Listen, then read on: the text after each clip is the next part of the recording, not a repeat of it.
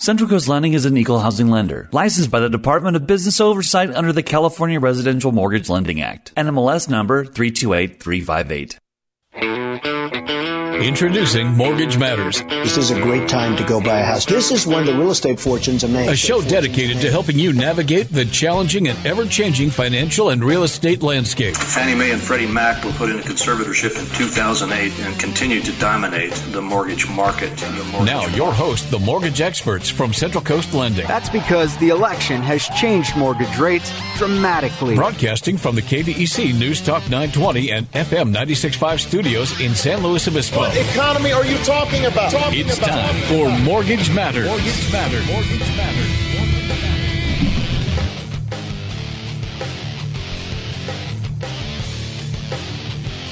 Good morning, everybody.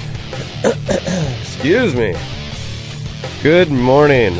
It is a warm, beautiful day. Not a great day for radio, unless you're outside walking around listening to it on your headphones.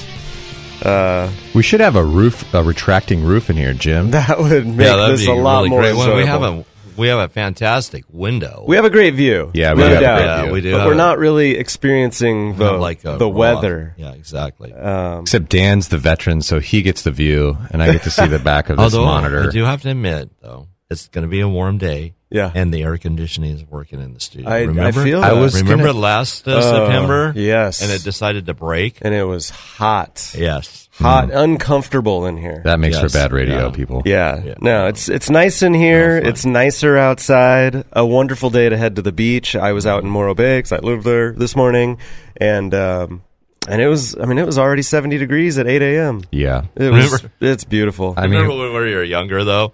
Like now, now they can walk around with these little, you know, little uh, iPhones or whatever they they got, and like just to make it portable. When we were younger, you had to have these beef beat box, you know, going on your shoulder. Oh, for and sure. it was like, Yeah. and that was like totally cool. you Oh, know? yeah. But now it's like you know. You can put it in your pocket and Yeah. or attach it to your, your belt or whatever. and know? you don't have to blast your musical taste Yeah, to the no, uh, no. you know the three block radius no, no. around you. You can Exactly. just put it on your AirPods and You were so cool. You had a big beat box on your shoulder. Man. right. Oh, boy. cassette tape and all. cassette tape and all. Oh, I forgot that tape. I guess we'll just have to listen to these guys. I made this mixtape. yeah. Yeah, there it is. Yeah. It's my summer mix. Yeah. Yeah. yeah. Uh, I think funny. it's funny. Yeah. All right. Well, we're in here. We're working. We're uh, we're gonna do our thing. So, hope you guys are ready. Um, Mike Points is in the studio with me. Woo! Jason Grody's on uh, hiatus, doing something more fun than this. I bet. That's po- that's pretty hard to believe. we got to we got to give you guys weeks off, right? We were Yeah. just talking about that before the show. You'll probably not be on the show next week because you got your two little rugrats playing soccer now. Trying to find some time to go see their games. Yeah, I'm missing uh, missing the 9 a.m. games this morning, but I'll try and catch them next week Mm. and uh, see what see if they can score some goals. That sounds like real parenting, Dan. yeah. That's what Saturdays are all about in the fall. Well, late summer, fall. Indian summer. That's right. Well, uh, you were out of the office this week. I was. I was out of the more office. parenting. I was doing uh, a uh, Disneyland trip. You know, you have to plan these trips so far in advance. You don't know what uh, what life has in store for you. This week, life decided everyone in our family was going to get sick.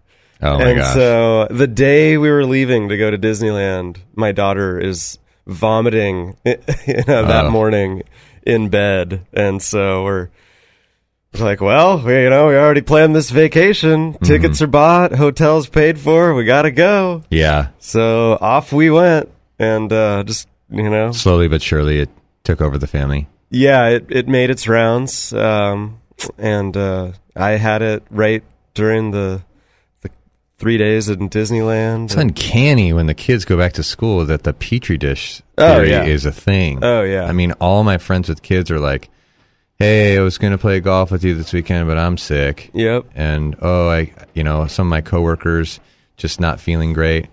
I have the benefit of you know keeping myself away from that because I don't have kids, and labradoodles don't get the same illnesses that Right. kids get, Right. and so I just don't feel it. But every year, you guys get sick. Yeah, but I bet when you get Terrible. sick, you get sick. Oh, I get what's called a man Just, cold. like, you're like- you heard of a man cold? Yeah. I'm Because dying you're not here. ex- You're not I exposed need to more it on water. a daily basis Yeah. like those with Uh, kids. Yeah. I, when Erica first started in the ER, there was a good three month stint where I'm like, I think I need to see a doctor. I might have like real issues. But she would just bring home all these different illnesses. So my immune system beefed up after the first year. But yeah, I don't have the little whippersnappers around, and I, I can only imagine that they're not washing their hands whenever they're supposed Never. to. No. and they bring home the latest and greatest. Oh yeah, you got to have the new. You got to have the new. So 2019. That's right. This Cool. is the 2019 strain of flu. Yeah. Enjoy. Yeah. Ah, so yeah, we had a great time though. We just uh, pumped ourselves full of cough medicine and Dayquil and went to town at Disneyland. Haven't been there in 30 years Holy smokes. or smokes. something like that. What was the new Star Wars land like? So, oh, it's just so amazing. That Yeah. place, they have that just so dialed in. I mean, it is clean, safe, Wow. attention to detail with everything. Like the sets, I mean, I'll call Clean it a and set, I safe guess. is your first two Well, those are the first things that really stood Can out talk- to me can t- because there's seas of people there, Okay. but the Yeah. place is like spotless. Oh yeah. Yeah. Um, well, so that's, that's the way. Disneyland is. I like Disneyland. Yeah. And cleanliness matters to me, Mike. If that's where you were going with I'm this. not just saying cleanliness. I'm just I was waiting for like, you know, amazing No, effects. it was so like, just like the the set that they built for Star. I mean, it looked like it was straight out of the movie. Right. It was so good. Um, the the ride was cool. Uh, they only have one ride over there in Star Wars Land right now. I think they're working on a second one. Hmm. Um, I mean, it's you know some of the stuff is what I remember. Some of the stuff's been updated a little bit. right. Um, it's just so cool there. I, f- I felt like I was a kid again. Yeah. Um, And yeah. these kids today, they have it way better than we had it. You know, for Oh. us, it's like this is Knott's Berry Farm. You're like, I mean, this is cool. You know, little rides and stuff. I mean, they're walking into like a Star Wars set now. Oh, it is. It's, It's almost like they make it for the how parents. cool the stuff is. Yeah, Um, just yeah, the, the rides are so. I forgot how good the rides are. yeah, You know, it's it's not just these crazy roll. I mean, they have a couple roller coasters, obviously, but you know, just you enter these worlds where you're like entering a Disney storybook or Correct. you know one Imagination. of their. I, yeah, it's just who thinks up these things. It's so cool. I had such a great time. Uh, the kids did too. We walked for days. They never complained. That was Mm. great. I also Awesome. was, I I saw you and I are both on vacation this week, and I I saw um, the Walt Disney Museum in San Francisco. Oh, that was amazing. Oh, Yeah. that'd be cool. See all the Amazing. early sketches and things. The early sketches, all the sales for like Bambi and yeah. um, Yeah, yeah, you know, yeah. stuff from Star uh, Snow White and how they did that, and the, the camera that they used to Yeah. put the scenes together, and Snow White and Mm-hmm. Bambi and stuff.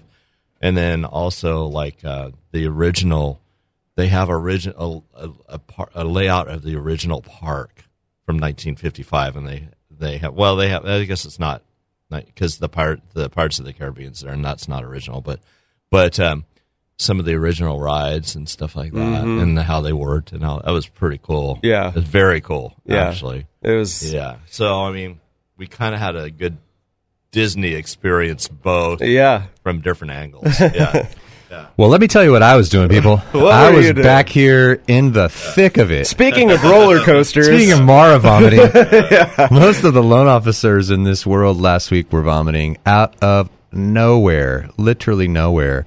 You could say last week, late last week, they gave a little bit of an itching towards what was going to happen this week, but we had what was the worst interest rate correction since the presidential election in 2016. And, um, you know, in addition to that, really the bond market sold off 35 basis points in the matter of 72 hours. It it got worse yesterday, but the most of it was Tuesday, Monday, Tuesday, Wednesday just fell off the cliff and what that basically meant for rates is that we saw all of August where rates dropped close to half a point total in interest rate on a 30-year fix just be wiped off the whiteboard just gave it all back. most of it's all back and so that's disheartening but you know every one of these conversations i had this week was still hey listen we're still under 4% for an interest rate. Historically low. You're gonna have these corrections. You're gonna have them um, peaks and valleys right dan? Peaks and valleys. So um, I scheduled myself a little nature trip next week for my vacation. I'm going to be two days away from all the chatter because this week was intense. Yeah. Not only did we have uh, people in transactions for purchases that may or may not have been locked, we had to deal with those who were like inching towards getting us what they needed to do these great refis that are now like, whoa, this has changed a bit. Yeah. And that's just, you know, the reason we bring this up on the show every week is not because we want to drive sales, is because we literally know that these windows can be gone. Yeah, I know the last couple weeks uh, when Jason was on the show, he was making a pretty big deal about the fence sitters who are, well, you know, I know things are going to get a little bit better. The Fed's talking about cutting rates in a week and then maybe again in October. Mm. Now it's like, well, you're already saving like $400 with where we're at today. Is that extra 20 or $40 savings really Yeah. matter that much? And, you know, you got it, it's that old a bird in the hand is worth two in the bush, right? That you actually can attain something today Yeah. that, you know, tomorrow may or may not happen the way you think it will. And that's I mean, we we pay attention to the news, we pay attention to the different economic um, numbers that are coming out, and they they give us clues and and uh, allow us to make an educated guess as to what's going to happen. Right. But sometimes the markets just do something unexpected and different. And let's just be honest, people. We're getting this information last, right? These power brokers, they know it as it's happening. In many cases, they're the ones helping make it happen. And what I mean by that is this week was a perfect storm of news. I mean, you had the um, gestures from China saying, "Hey, let's let's try to find a way to figure this out. Let's buy some stuff from your farmers in the Midwest. You kick back on our tariffs. Let's let's just you know we don't need to meet in the parking lot anymore. Let's just figure this out like two responsible countries, which helps all the European countries with what they got to do.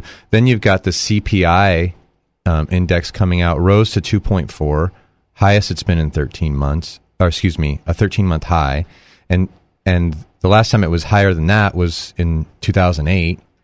And then you've got gold going down, which is kind of that inflation index where you're looking at like, oh, if gold's going up, then in- inflation's probably, you know, not a threat. Excuse me, if gold's going down, in- inflation's not a threat.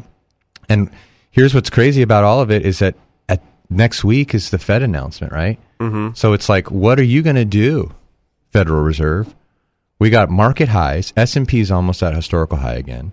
So you know we're going to step in out for a break really quick here, but when we come back in the next segment, I think we should really roll out where we feel the next three to six months are going to go. And I've got some predictions, but just in the last week, it's been crazy, crazy, crazy. I feel, I feel like being at Disneyland was the best place you could have possibly been. Well, it felt like I went, like I I missed I missed it. You know, I I was so detached from reality. Um, I was in I was in Disneyland, man. I Yeah. that's all I could think about was Mickey Mouse ears and sure. and rides. And uh, I came back to this crazy rate environment where the bond y- yields are, like you said, 35, 40 basis points changed from when I left on Monday, which is just an extreme, extreme change in such a short period of time. So, yeah, and, and it seems contradictory to what we were expecting. Um, you know, with future rate cuts at 190 plus percent probability. Um, just seems like it's going in the opposite direction of what we've been led to believe these last six months. So let's talk more about that when we come back from this break. Stick around for more Mortgage Matters. Disneyland. Ending in just seconds. Thanks for listening to Mortgage Matters on KVEC News Talk 920 and FM 96.5. In the heart of wine country, in Templeton, home to one of the top school districts, you can own a brand new, beautiful home, not a condo, a home, built by the best, starting for less than $500,000. Introducing Vineyard Creek from Coastal Community Builders, who've been shaping our community for 30 years. Right now, Vineyard Creek, just off Las Tablas Road in Templeton, has plenty of homes to choose from. But with prices starting below $500,000, homes are selling fast. Visit coastalcommunitybuilders.com today. Hi, this is Jason Grody of Central Coast Lending. We believe that cell phone apps are great for some things and wrong for others. When it comes to something as significant as a mortgage, use our team of mortgage experts. Leave the apps for ordering pizza, not for buying a home. Use your phone for its original purpose and give us a call today. Just call 543 Loan. We're the mortgage experts on the Central Coast. Central Coast. Central Coast Lending is an equal housing lender, licensed by the Department of Business Oversight under the California Residential Mortgage Lending Act. NMLS number 328358. Hi, this is Jason Grody of Central Coast Lending. We are using low down payment programs and down payment assistance programs to help folks just like you buy their first home. You may not need to save and wait as long as you think. Are you ready to explore home ownership? Before you meet with a realtor, step one is to get pre approved. Just call 543 Loan. We're the mortgage experts on the Central Coast. Central Coast. Central Coast Lending is an equal housing lender, licensed by the Department of Business Oversight under the California Residential Mortgage Lending Act. NMLS number 328358. Through seven presidential administrations, bull and bear markets, and unprecedented change, Blakesley and Blakesley has been here helping residents of the Central Coast reach their financial goals. So if you need retirement advice beyond Social Security, want to roll over an old 401k, or simply seek guidance through an important financial decision, visit Blakesley and Blakesley in San Luis Obispo, Paso Robles, and Santa Maria. Blakesley and Blakesley for the service you deserve and the advice you trust. Member FINRA and SIPC. You're tuned in to Mortgage Matters on KVEC News Talk 920 and FM 96.5 every Saturday from 9 a.m. to 11. If you missed any part of the show, check out the podcast at centralcoastlending.com. Now, back to the mortgage experts from Central Coast Lending. Yes, sir, honey. It happened on one of them zippity doo dah days. Now, that's the kind of day when you can't open your mouth without a song jump right out of it. Zippity dah, zippity yay. My, oh my, what a wonderful day. Plenty of sunshine heading my way. Zippity doo dah, zippity yay. Splash Mountain. Mr. Bluebird's on my shoulder. This music is just everywhere at Disneyland. Yeah. it's like, where am I? You get, you get off of Splash Mountain, man. It's like this song is in your head. Wonderful feeling. Uh, great place. Yes.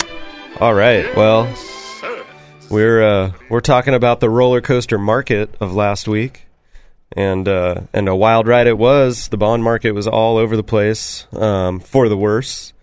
Uh, we saw a 10 year note yield, which is our benchmark for 30 year fixed note rates, go from about 1.5% to approaching 2%. You know, I think it topped out in the above 1.9. Mm-hmm. Um, so about 40 basis points move. We saw that reflected in the uh, the actual mortgage interest rates. So they went from what mid threes to high threes.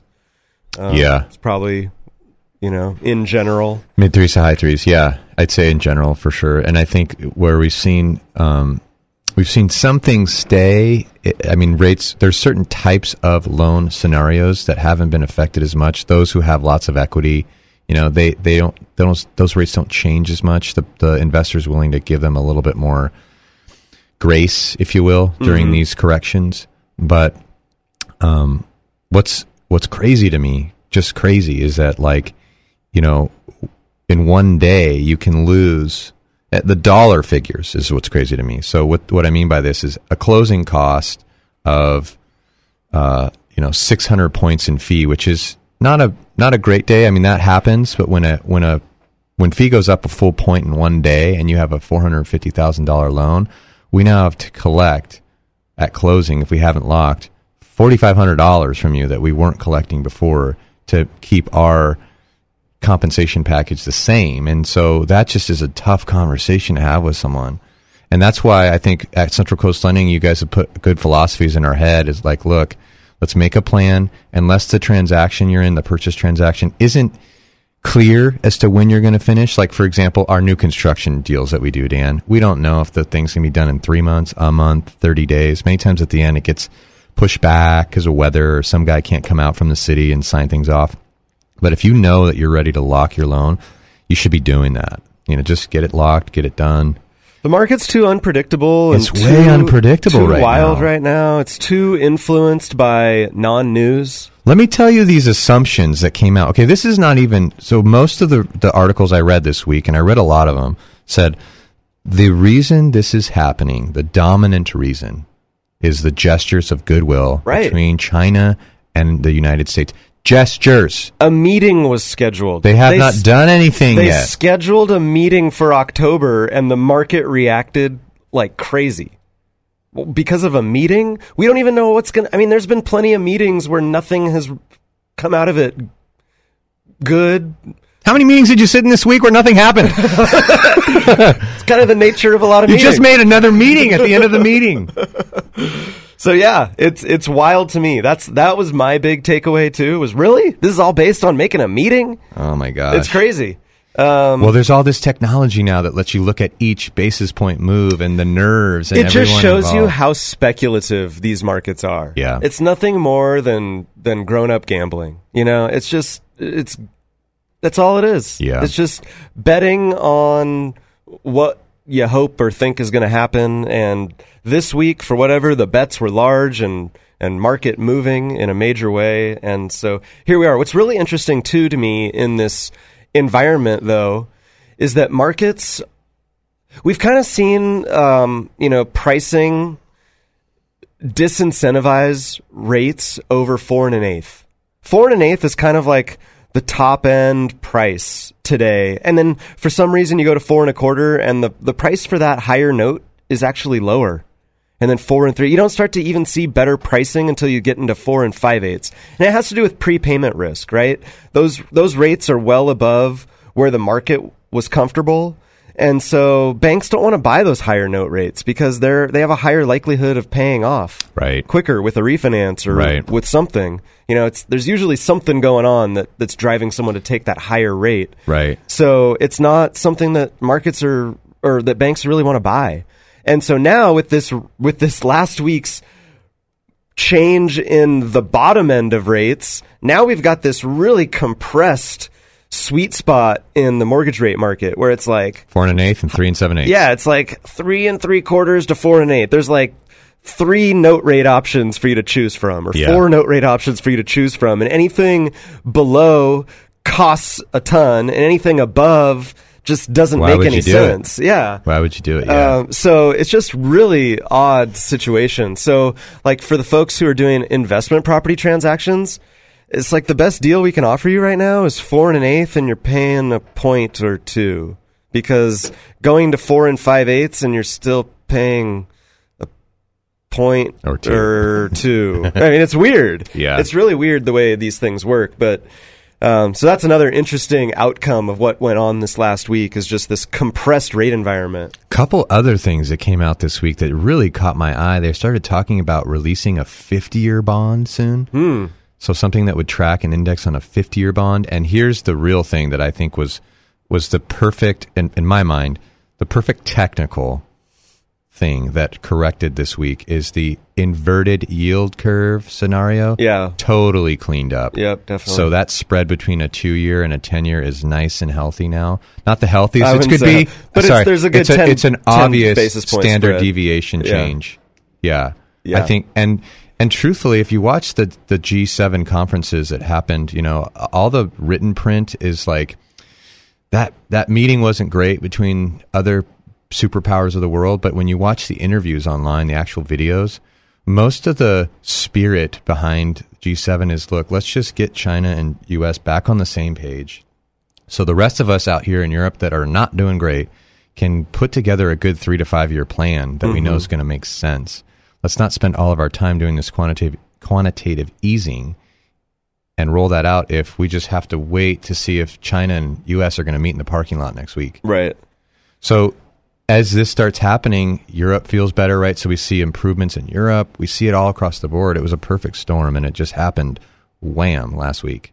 So, with all that being said, though, we still have the Fed meeting next week. 17th and 18th, yeah. Which, last I checked, there was a 100% probability of a quarter point rate cut. This just out this morning, 78.5% quarter rate cut certainty now. Okay, so that's Talking changed has quite dropped a, a lot. bit. Half a point is gone. It was at 20% chance. It's to zero now. Well, so a week ago. This is from Market Watch. I read. Yeah. A week ago, we had a 100% chance of a quarter point this meeting in September. Right. And a 95% probability of a quarter point cut in October. So now we're down to 78% of a quarter point rate cut in September. And did you by chance catch October probability? I guess didn't that's see the 50-50 probability for then. October. Let me see if it's right here. Keep going. Um, so anyway, that you know what's it'll be interesting to see how the markets react to those cuts. Will those give us back the lower rates that we just lost this week? If they do in fact continue on with the what I mean has been pretty transparent that they're going to cut again. What if they don't cut? I mean, is that what the markets are are wondering about right now? Is it that feels really what like the market's saying no need. It feels like the rebuttal to the cut is Yet no all we've heard since the last rate cut was they didn't cut enough. yeah, it's So I mean, just these mixed messages like crazy. Um, it, it's really hard to to know what to think right now.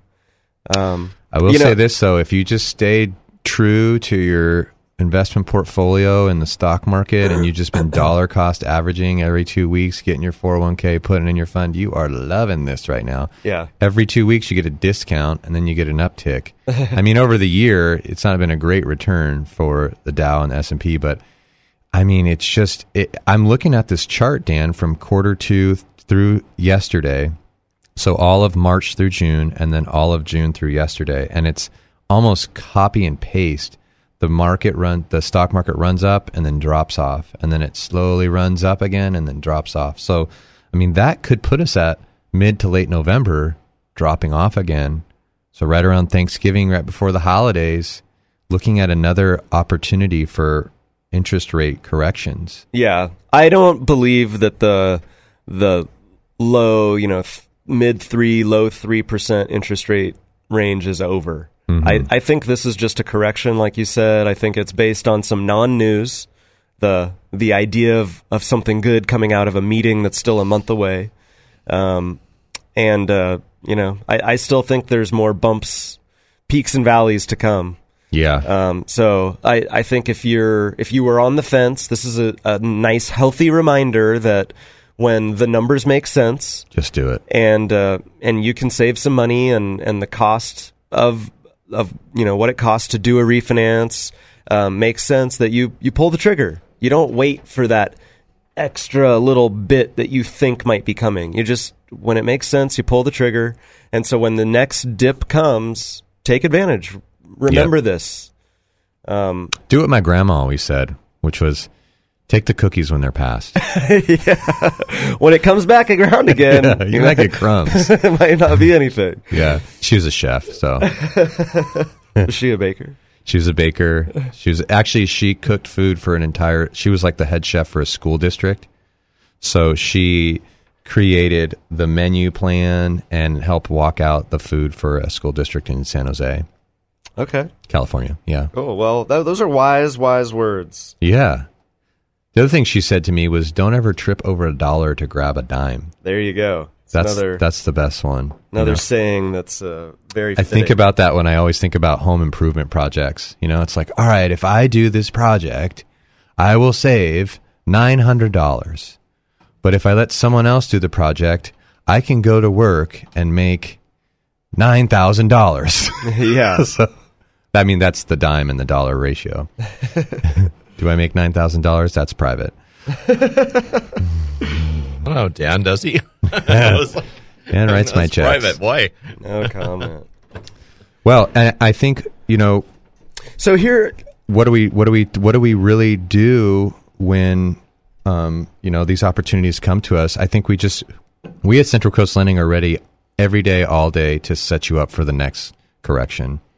I think it's best to have a relationship with any of our loan officers and really get that stuff ironed out because, as you know, Dan, the market's busy even if the rates are not great.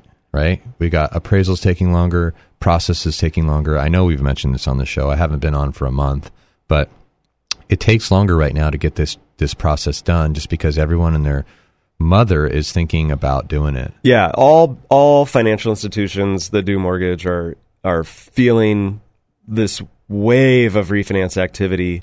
Um, I, you know, there's there's a silver lining to all this. Um, is that there's an opportunity for the mortgage industry to breathe, to catch up, to get you know the the timelines back down to normal and um, yeah the operation staff alone i mean any salesperson is going to say i want rates lower all the time but any operation person that that that appreciates and wants to do an honest to god good job needs some time right now. Yeah there's there's i mean our staff has been working Endlessly. 50 60 hours a week you know pu- pulling in uh, healthy amounts of work hours on the weekends. So it's it's a it's hopefully an opportunity to to collect ourselves to catch up and to be poised for the next dip. Because I, I do think that next dip is coming. And if you missed out this time just be ready for this next go around um, I uh, you know talking about the Fed meeting next week I do believe that the quarter point rate cut's still likely to happen um, Hmm. three out of four people in the room say yes it's been forecast for quite some time now um, that you know there's still these economies in other parts of the globe that are struggling, and we can't get too far away from them. There's there's rate cutting going on in other countries, and we need to um, stay relatively close to them. So it's it's still highly likely that this rate cut's going to happen. If you recall, just last week um, we had the jobs report come out, and hiring was well under expectations, um, close to I think 130,000 Mhm. when we were expecting 160,000 jobs to be added. Um, so quite quite an underwhelming number there. Yeah. Um, we're still seeing home sales and those uh, housing numbers still under underperforming expectations. So there's still some things that I think the Fed is looking at that is motivating them to still look at a rate cut. And the fake news thing is leaking in everywhere. The retail sales were up, they say, but those are the ones that included the transportation portion, which is auto sales, you know, and when rates dip in auto sales, especially when you hit, you know, this time of year and and dealerships are trying to get this year's old model- inventory out, Yeah, yeah. I mean, it's just if you remove the transportation piece, the retail sales were below expectations. They were flat. Yeah. Yeah. Below expectations. Yeah, flat. And then, you know, there's unchange in in you know, the import and export prices fell hard, but we haven't really seen the effect of the tariffs yet on that. So I, I don't I take that with a grain of salt. There's not a lot of the little tiny things that help us feel good about this market. It's just this meeting. It's Yeah. the craziest thing. And as you know, our president can change his attitude on a tweet and we're the other way. Yep. Yeah. That's that's what makes this market so unpredictable. So again, that's, you know, when opportunities present themselves for, you know, for a refinance to save money, it's it's the thing you just got to pull the trigger. You don't don't wait for the next day that may or may not come. That's right.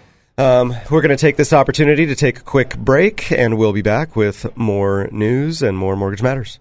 Don't go anywhere. Keep it locked to Mortgage Matters on KVEC News Talk 920 and FM 96.5. The mortgage experts from Central Coast Lending will be back in just a few minutes. Hey, Brian from AM Sun Solar here. Did you know that if you own a home and have an electric bill, you could miss out on the full 30% solar tax credit this year if you don't act fast? The full 30% tax credit lowers after this year, so you're going to miss out on cash and time is running out. Call AM Sun Solar today to see if your home qualifies for the full 30% solar tax credit. Get your free solar consultation before it's too late. We are already filling up our installation schedule to get the tax credit, so call AM Sun Solar today at 805 772 6786 or visit us at amsunsolar.com. AM Sun Solar is located in Paso Robles, so you know you're working with a local company that has the best equipment and a 20% longer workmanship warranty than anyone else in the area. Call us today at 805 772 6786 or visit amsunsolar.com to see if your home qualifies for a solar energy system and the full 30% solar tax credit. That's 805 772 6786 In the heart of wine country, in Templeton, home to one of the top school districts, you can own a brand new, beautiful home, not a condo, a home, built by the best, starting for less than $500,000. Introducing Vineyard Creek from Coastal Community Builders, who've been shaping our community for 30 years. Right now, Vineyard Creek, just off Las Tablas Road in Templeton, has plenty of homes to choose from. But with prices starting below $500,000, homes are selling fast. Visit coastalcommunitybuilders.com today. Hi, this is Jason Grody of Central Coast Lending. We believe that cell phone apps are great for some things and wrong for others. When it comes to something as significant as a mortgage, use our team of mortgage experts. Leave the apps for ordering pizza, not for buying a home. Use your phone for its original purpose and give us a call today. Just call 543 Loan. We're the mortgage experts on the Central Coast. Central Coast. Central Coast Lending is an equal housing lender, licensed by the Department of Business Oversight under the California Residential Mortgage Lending Act. NMLS number 328358. Hi, this is Jason Grody of Central Coast Lending. We are using low down payment programs and down payment assistance programs to help folks just like you buy their first home. You may not need to save and wait as long as you think. Are you ready to explore home ownership? Before you meet with a realtor, step one is to get pre approved. Just call 543 Loan. We're the mortgage experts on the Central Coast. Central Coast. Central Coast Lending is an equal housing lender, licensed by the Department of Business Oversight under the California Residential Mortgage Lending Act. NMLS number 328358. You're tuned in to Mortgage Matters on KVEC News Talk 920 and FM 965 every Saturday from 9 a.m. to 11. If you missed any part of the show, check out the podcast at centralcoastlending.com. Now, back to the mortgage experts from Central Coast Lending.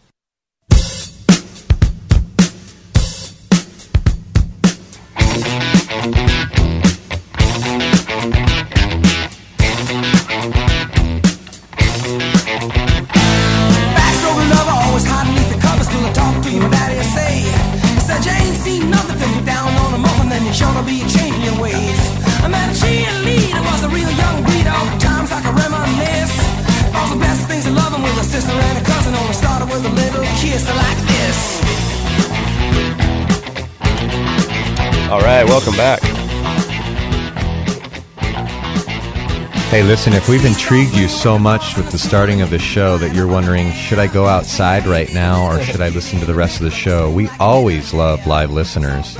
Um, but you can catch any of our shows on centralcoastlending.com, right, Matt, right, Dan? Yep. Um, and we we would love for you to check out some of the other shows. Um, just click right onto the Mortgage Matters drop down link, and um, you can enjoy any of the shows you've listened to or not listened to in the past. But if you want to call in, if you've got some woes or you want to talk about something going on in your mortgage or your uh, real estate life, you can call the station by dialing 805 543 8830. We're back, Dan. We're back. Um, so yeah, we're kind of covering just the week that was. It's been a wild ride. Um, something just locally. We last couple of weeks we've had guests on from uh, Compass, the new good, the new uh, real estate company in town. Uh, they bought Patterson Realty, um, and uh, and so Patterson Realty was the largest locally owned independent mortgage company in real the estate, area. real estate company. Yeah, and uh, You said and mortgage, but that's us. Oh, I'm sorry. It's real okay. estate. Real estate. Yeah, It's that, okay. That would be us. Yeah. Um, so yeah, largest locally owned independent real estate company. Compass now is still independent, Right. but they're not locally owned, but they are large. Massive. Yeah, Massive. We found out that they're uh, they're just taking over. Are they Um, at 10% of all? I don't know. They're at a Yeah. third of California. Okay. Um, I knew it the was California real estate offices, which is amazing. So all their agents Yeah. Are a third, Um, yeah. So uh, anyway, you'll uh, you'll see new signs all around the county. I've seen them. They're uh, the Patterson signs have been taken down, and the new black compass signs, very sleek, or chic maybe would be the the right word. Very chic. Uh, Not shabby. uh, uh, signs all around town. So, still the same great realtors that you know from Patterson Realty, just a new shingle out front. Yeah, that's right. Um, so yeah, just that was that was probably the big local news in the last couple weeks or so in the real estate world. Yeah. Yeah, plus you've got, you know, on a state level, you've got some pretty I- don't know how to feel about this yet, but you've got that rent cap bill for California that's cleared both the houses, um, cleared both houses of California legislators. So, um, rent control is you know typically a big discussion in more metropolitan areas, but uh, this week, um, statewide rent cap bill um, limiting rent increases in the Golden State for the next ten years is the discussion in that bill and how it will affect the investor market, but also how it'll affect the home buying market.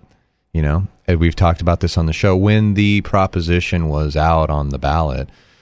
Gosh, was that two years ago? No, there was another. don't It was the governor ballot. It was Yeah. the governor ballot last year. Yeah, and it, and we had. Um, speaking of Compass, we had Steve Del Martini on the show, um, and you know we talked about if investors can't have their way with rent income over a three or five year period, then it starts making sense for them to sell the single family home residence and get into something more two unit, three unit, four unit that has the higher yield, the higher cap return. If you're an investor, you love that word. Sure.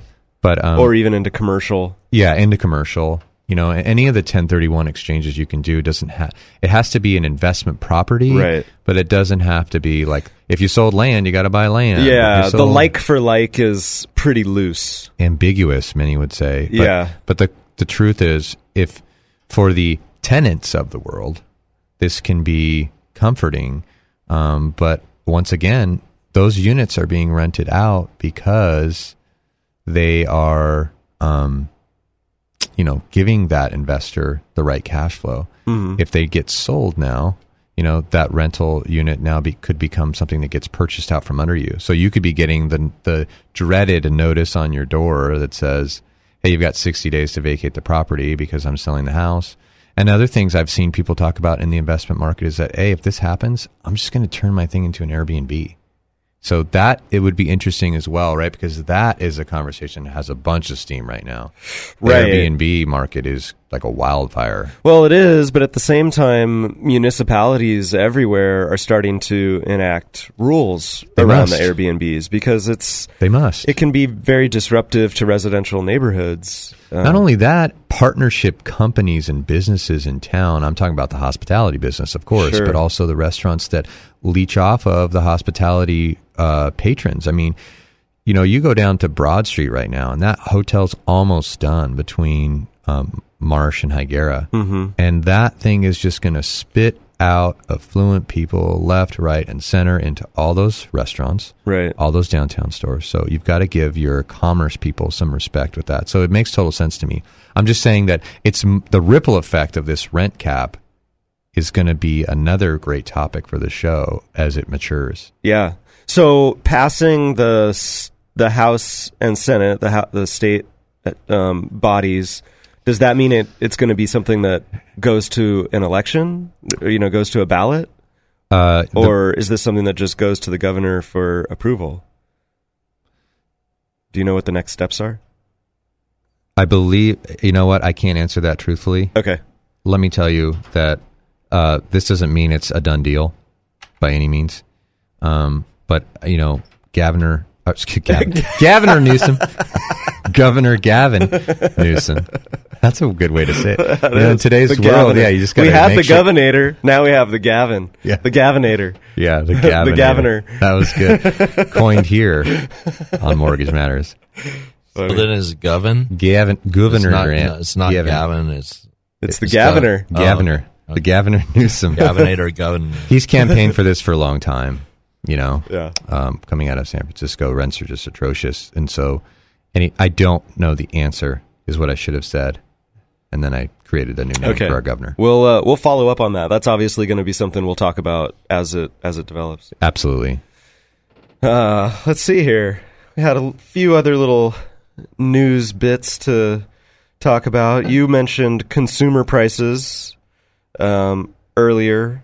They were up 0.1%. Core CPI was up 0.3%. Um, so kind of in line with where we've been, you know, right around that 2% annual inflation, little under, depending on which metric you're looking at. And producer prices also um, were up only 0.1%. So not not a lot of uh, excitement there in the inflation world, which again is another thing that the Fed's been looking at is this lack of inflation and really wanting to create a little inflation. Um, having inflation um, is not a bad thing, especially when it's around that target 2% rate.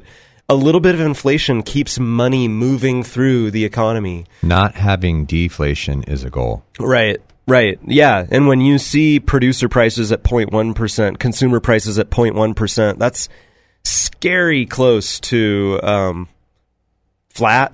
Yeah. Oh, and and then the the bad D word there, the deflation. Mm. Um, you know, when when consumers feel like there's no, you know, that their dollar is going to remain strong tomorrow, um, then they're not eager to spend it today. I totally agree with this. So right now in my very household, we're looking at getting the nice 15 to 20 year bedroom furniture set, you know, like the mid-century modern where you're going to you're going to drop some you're going to drop some coin on that. And I think Jim just dropped a few coins right there. Yeah, I was just making sure he didn't fall out of his chair. No, no, no. That's Are we why putting I'm you to sitting- sleep, Jim? That's why I'm sitting in this chair. No, no, I just dropped my phone. And you know, two weeks ago we started. You know, for me, I'm a bit picky. You know this about me, Dan. Uh, my wife has good taste. I, I want to get a good deal, but I also want something. I'm now in that mindset. I'm 39. I want to buy something that lasts. You know, Right. I'm done buying the stuff you put together yourself. And so, on this topic of consumer confidence, two weeks ago I was like, all right, you know, here's our budget. You know, and then after this week, I'm like, I don't know that we should be buying furniture right now, honey. Like, you know, like I just don't think it's. It just feels like a weird week. I just feel like I went through a little bit of a whirlwind. I don't want to write a check to anybody. You know, I just want to save that money. And so then I I breathe a bit, and I'm like, okay. But then, sure enough, out of nowhere, Crate and Barrel creates this 20% off furniture. It's like they know what I'm looking at. It's not just for me, it's for everyone. But so all these discounts come out to combat it, right? Because they have people in in management that are like, "All right, we got to get some people off the couch to buy another couch." So how do we do that? Mhm. And so I, I just feel like it is very. You're very right. I mean, we're a couple months away from n- not making a buying decision and leading into flat deflation like Yeah, you don't feel the urgency. You're like, you know, there's. I'm a double income family with no kids, Dan. Right.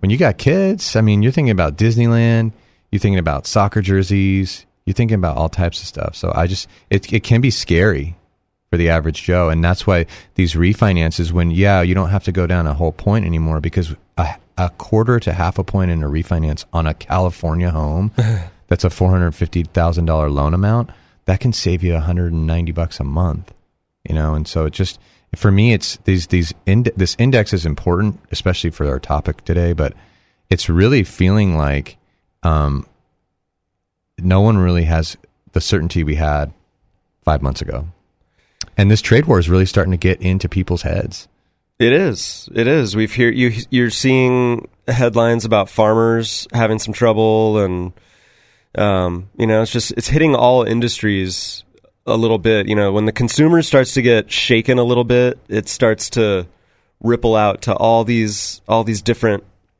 areas of the economy.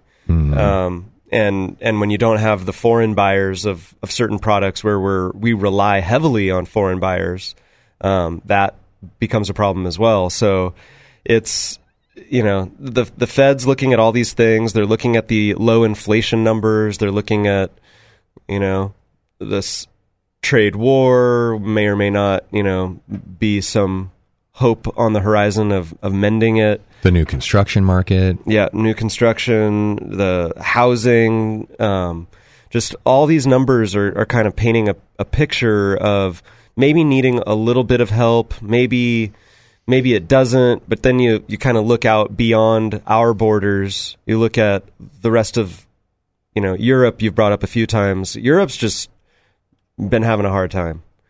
Um, Brexit really launched what is looking like a, a tough, tough time for that part of the country. And it's not it's not just Brexit, it's a combination of things. But I mean, think about it. We're fifty states, right? We have one nation per se. They're trying to figure it all out with all their different cultures and beliefs and it's just gotta be complicated. period over there. And if you get if you get you know just one inkling too much of uncertainty, then everyone starts saying, "Well, why don't we just break off and do our own thing?" Right? And so Brexit didn't help that. We've seen Germany way way in the past in the 1920s break off and recreate their whole currency. I mean, turned out it worked for them, but they also had to have Hitler for about 15 years create an economy. So we don't want that.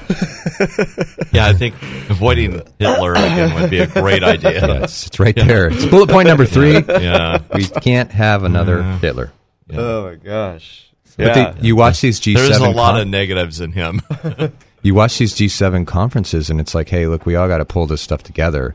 And a big part of it is United States and China making sure that they get on the right page, you know, not being disgruntled. So, looking forward, I think we've got uh, obviously the Fed meeting is going to be a big driver of the rate world next week. Um, I, I'm really struggling to predict how a quarter point rate cut is going to impact the markets um, since it's you know again such a high probability that that it will happen. Um, usually, our markets are forward looking, and so I'm not really sure what to make of the market movement of the last week, given that we're likely to have a Fed rate cut. I expect that it will provide a little relief in interest rates, um, but it's again really really hard for me to predict. Um, I was trying on this new economic calendar that I use to look at next week's data to see what else will be market moving, but I uh, I don't seem to have that skill set. Oh wait, yes I do. Uh, so next week the Fed announcement will come on Wednesday, and really the only other exciting information will be existing home sales, housing starts and building permits. we have a home builders index, and we've got leading economic indicators, which is just you know a forward-looking index. So, not a ton of market-moving news, um, mostly housing-related news, and I could kind of expect what those numbers will look like. Um, probably going to be a little a little down from previous months, just because that's been the trend. Um, so, not not too exciting. I am looking at this forecast for the Fed announcement, and it is forecasting a, t- a quarter point rate cut. So, Yeah, I mean it's almost eighty percent sure. I I was trying to when we come back from the break, I'll have time to read up. I want to I want to finish this this brief synopsis of what the Fed was thinking at the end of 2018 again because here's what we could see a rate uh, Dow and S&P market that leads us into the fourth quarter, you know, sky high and still see a rate cut to to offset what's going on. And so I think that you know this first hour is a lot about the craziness of the news, the craziness of Disneyland, craziness of Disneyland, and and, and a reminder that when we find these dips in the market, you got to take advantage of them. Don't wait for what you hope is a better day tomorrow. Um, so if you missed this last little dip in for a refinance opportunity, it's- a great time to just get ready for the next dip that I believe is coming. You can give us Yeah. a call at any of our Central Coast lending offices. The number is 805 543 loan. That's 805 543 5626. It's easy and free to start the process, and uh, we will be happy to help you out and catch the low interest rates when they come around on the next cycle. We'll be right back with more Mortgage Matters. You're listening to Mortgage Matters on KVEC News Talk 920 and FM 965 with your host, the mortgage experts from Central Coast Lending. Join in on the conversation at 805 543 8830 or 1 800 549 5832. Now, back to the show.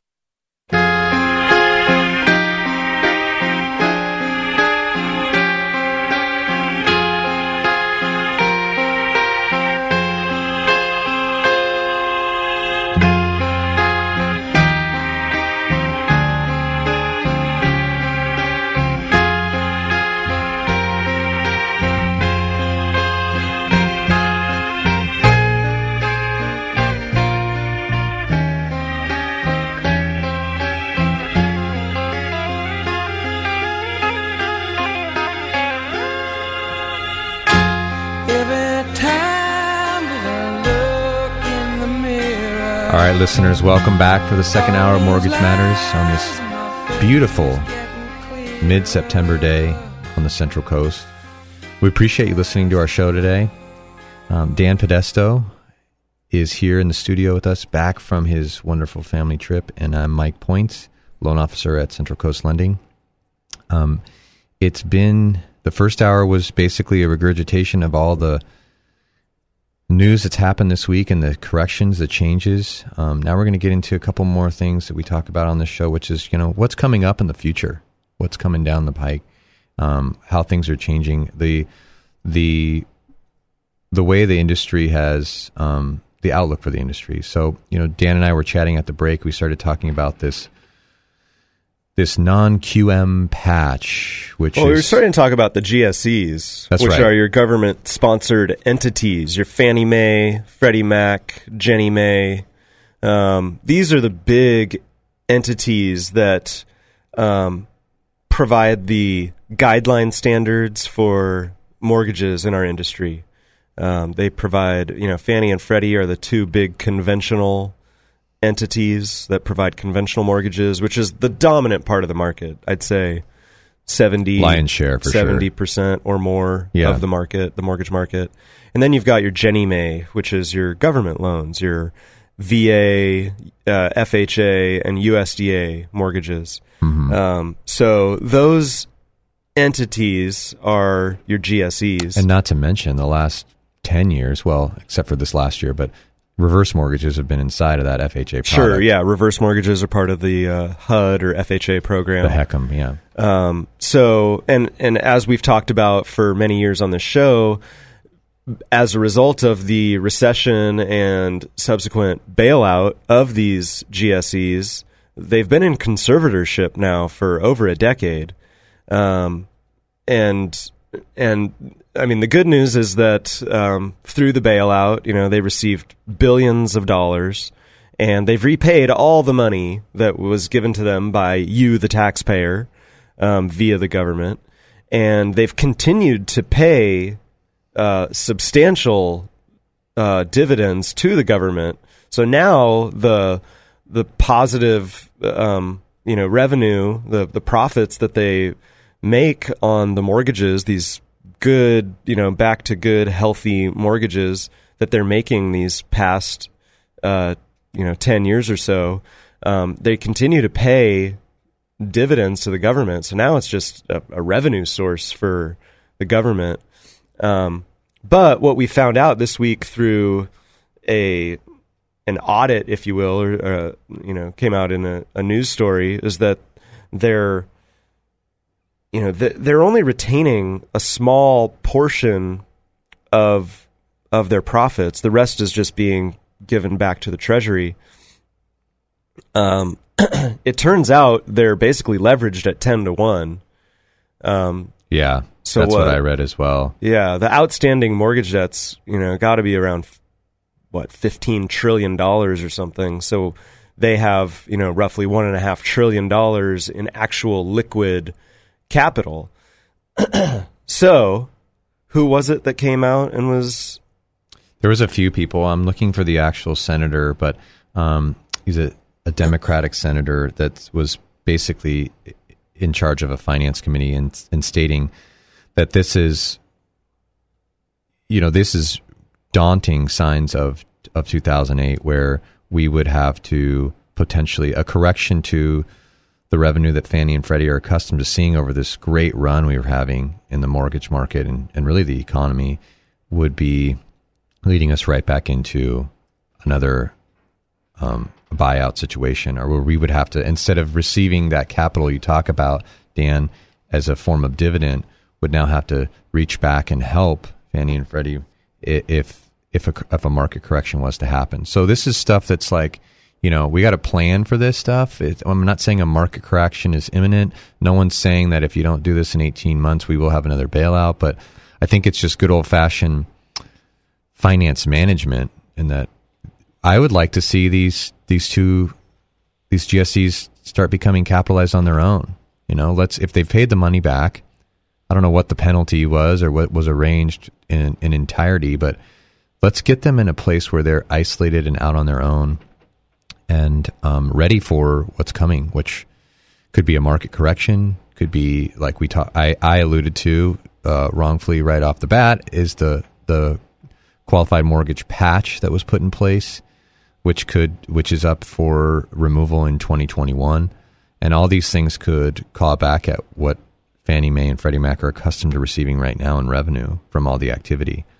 So I just think you know why we're talking about it on the show is it, it makes sense for us as a country to say, look, that we've cured that issue. Let's focus on the future and let's prepare for investment bankers to probably be part of the conversation coming up soon here in 2021. More, more and more will investment bankers be part of the market share if that patch gets removed. And the patch is somewhat complicated to get into on this show, but I think the basics are the patch does things that allow Fannie and Freddie to take their debt to income ratios and the things that they would normally be worried about on a normal borrower. It it takes them and allows them to be more lenient, right? I'm going to slow you down there, Speed Racer. We're, uh, we're we're zooming past a couple things here that I wanted to touch on. Are we? um, just as far as you know, this really comes about from, excuse me, from earlier this year, trying to figure out. You know, we don't want to hold these GSEs in conservatorship for forever. This isn't the plan. Um, the plan is to try to figure out how to return Fannie and Freddie to private ownership. Um, and so that's what this meeting. This was a Senate Banking Committee hearing um, that was held on the 10th, September 10th. So what was that? Tuesday of last week. Um, and so participating in this meeting were Treasury Secretary Mnuchin, um, HUD Secretary Ben Carson, and FHFA Director Mark Calabria. And so all of them were talking about That's the name I can never pronounce. Calabria. Um, they were all talking about the government's role right now and how to reduce the government's role in housing finance. Um, and they want the private sector and private capital to be back and involved in Fannie and Freddie, returning them to private shareholder ownership. Um, and you know, one of the things out of you know there there's a Treasury housing reform plan and a HUD housing reform plan that they released on September 5th, and they're trying to propose the plan to restore private ownership to these GSEs. Um, one of the things that Secretary Mnuchin highlighted was that by restoring this private ownership, it would allow Fannie and Freddie to rebuild their capital and thereby improve their safety and soundness against future losses. Right now, having that 10 to 1 leverage ratio, I mean, it doesn't just imagine a, a normal market correction would be 5 to 10% down. So imagine if that led to um, a higher rate of delinquency and foreclosure. Um, you know, and I'm not even talking the extremes of the last recession in 2008, seven and eight. I'm I'm talking about just a normal market correction where you might see a slight increase in foreclosure activity. That could, excuse me,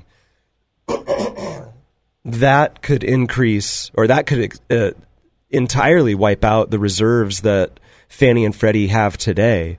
So, um, part of this plan to restore that private ownership and allow Fannie and Freddie to retain more of those profits and build up their reserves would make them m- m- more able to stand alone and weather, um, you know, future normal market corrections. Um, you know, we don't want to be on this this we don't want to be in this. I mean, right now, with the government so involved in housing finance, if there was a correction and those reserves were depleted, we'd be right back into the bailout scenario. Yeah. And that's not where we want to be. We want these entities to be able to stand alone, be able to to bail themselves out if they need with their own reserves, and um, and so, anyways, that's really what this whole plan was all about. Um, Thank you, Jim. I have water. I just am getting over a cold. Okay. um, so anyway, this does lead down the path that you were leading us, which was that um, QM route. QM is a is something that came out of Dodd Frank. It's that qu- it's defining what is a safe mortgage, and so through Dodd Frank, we defined a safe mortgage as a qualified mortgage, and some of the key parameters of a qualified mortgage are um, a mortgage without risky features, meaning no interest only payments, no no uh, well adjustable rate loans are allowed, but no negatively amortizing loans. Um, loans that don't have prepayment penalties or balloon features. Balloon features, yeah.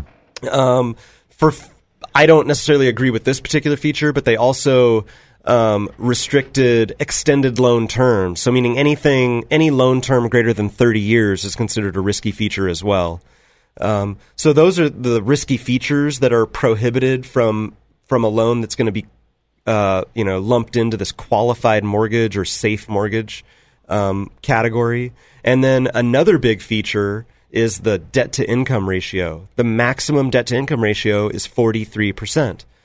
Well, Fannie and Freddie and FHA for that matter, they have always allowed higher debt to income ratios when compensating factors are present.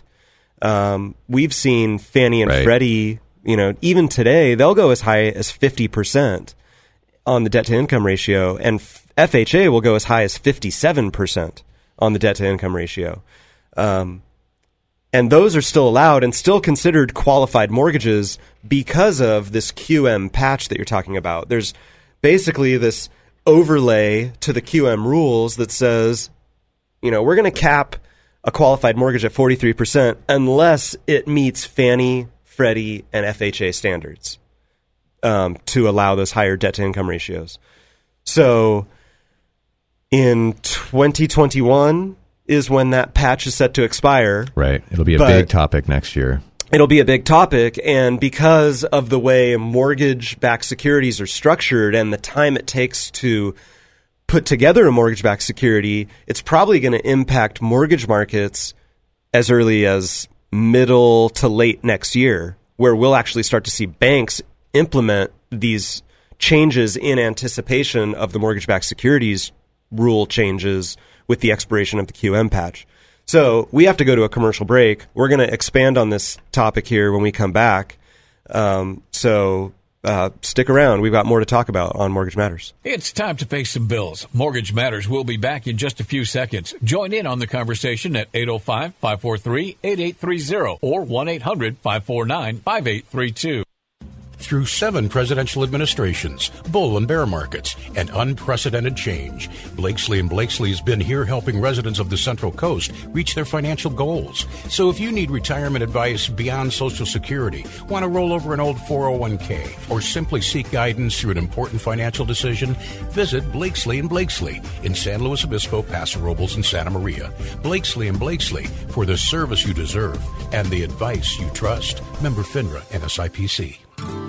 Hey, Brian from AM Sun Solar here. Did you know that if you own a home and have an electric bill, you could miss out on the full 30% solar tax credit this year if you don't act fast? The full 30% tax credit lowers after this year, so you're going to miss out on cash and time is running out. Call AM Sun Solar today to see if your home qualifies for the full 30% solar tax credit. Get your free solar consultation before it's too late. We are already filling up our installation schedule to get the tax credit, so call AM Sun Solar today at 805 772 6786 or visit us at amsunsolar.com. AM Sun Solar is located in Paso Robles, so you know you're working with a local company that has the best equipment and a 20% longer workmanship warranty than anyone else in the area. Call us today at 805 772 6786 or visit amsunsolar.com to see if your home qualifies for a solar energy system and the full 30% solar tax credit. That's 805 772 6786 In the heart of wine country, in Templeton, home to one of the top school districts, you can own a brand new, beautiful home, not a condo, a home, built by the best, starting for less than $500,000. Introducing Vineyard Creek from Coastal Community Builders, who've been shaping our community for 30 years. Right now, Vineyard Creek, just off Las Tablas Road in Templeton, has plenty of homes to choose from. But with prices starting below $500,000, homes are selling fast. Visit coastalcommunitybuilders.com today.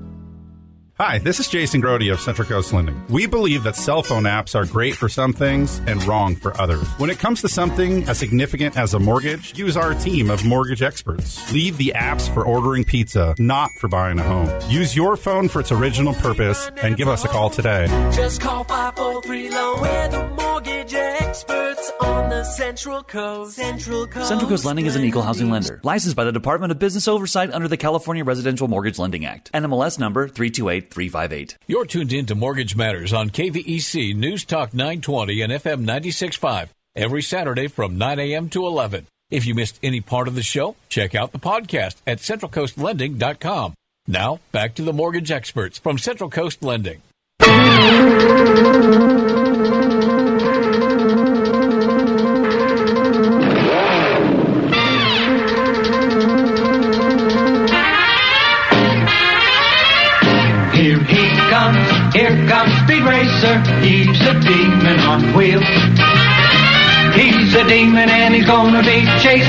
Someone. He's gaining on you, so you better look alive. He's busy revving up the powerful Mach 5. And when the odds are against him and there's dangerous work to do, Welcome back. your This is, uh, this is reminding me of the Cars ride at uh, California Adventure. So I love roller coasters.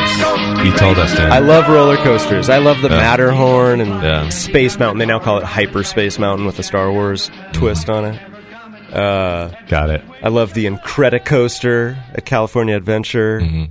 Um, you know, Oh. those are great. I love those. Railroad M- Mountain or whatever it is. Oh, Big Thunder Mountain. Big Thunder Mountain. Oh, I love that. I love those ones. Yeah. But some of the best rides I think at Disneyland are those ones where they kind of have a roller coaster feel a little bit, but they take you into that imaginary world, like the Indiana Jones Mhm. ride, the Yeah. Pirates of the Caribbean, Mhm. and then over in California Adventure they have Cars, which is so cool. I was not I was expecting it to be like a racetrack kind of ride, Mm-hmm. but it was like one of those ones where it was you weren't driving, it was taking you through um, Yeah. you know, a Cars world and then just a lap around the racetrack. it that was one's good. Yeah. Really cool. Soarin'.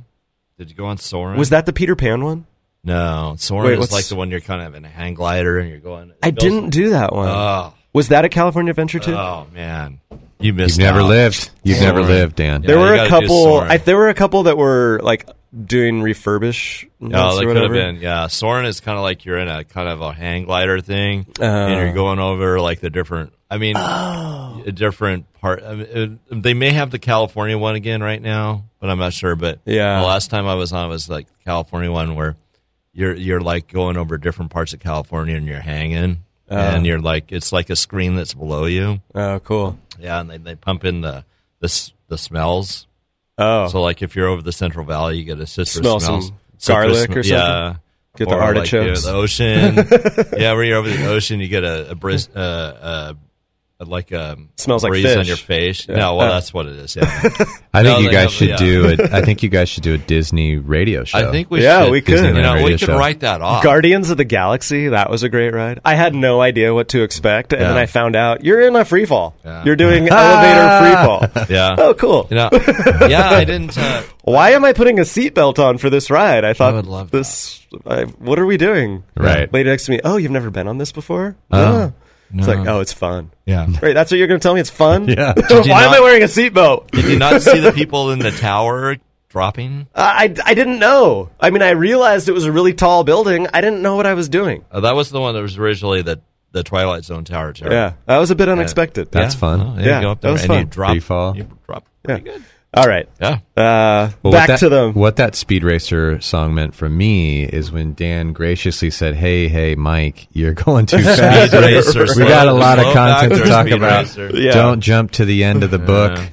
We got a couple chapters first, Yeah. which I thought you did great, and so here we are back. Yeah, we uh, so we talked about the. There's a couple of plans out there. Treasury has the housing reform plan. HUD has a housing finance reform plan.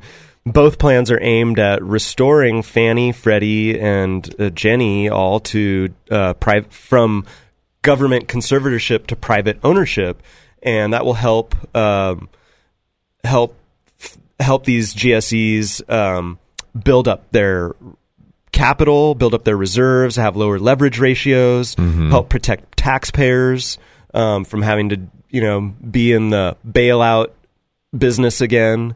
Um, You know, Mhm. they're talking about perhaps even ending the government sweeps of the GSE net profits um, as soon as this month. Mnuchin at this uh, meeting last week didn't commit to that, but it's it's something they're thinking about um, stopping as as soon as now.